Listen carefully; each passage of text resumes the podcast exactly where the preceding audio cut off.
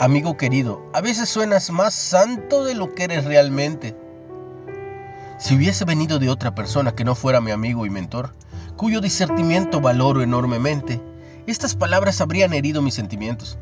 En cambio, hice una mueca de dolor y me reí a mí mismo, sabiendo que, aunque sus palabras me habían dolido, también tenía razón.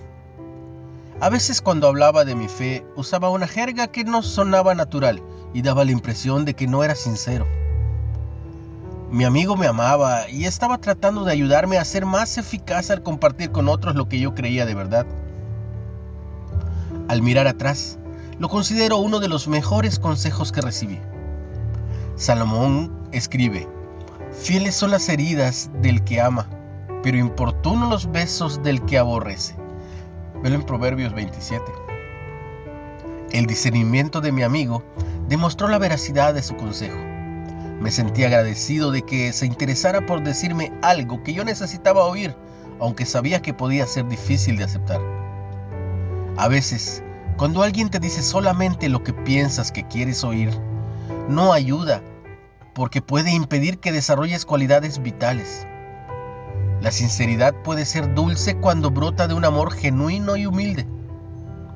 Que Dios nos dé la sabiduría para recibir e impartir un buen consejo, reflejando así su corazón bondadoso. Una reflexión de James Bank. ¿Por qué a veces nos resulta difícil recibir un consejo bueno, pero duro?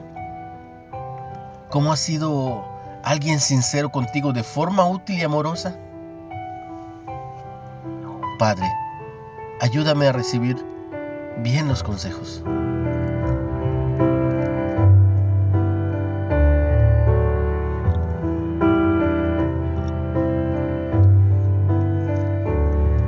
Tiene un excelente inicio de semana. Comparte el mensaje.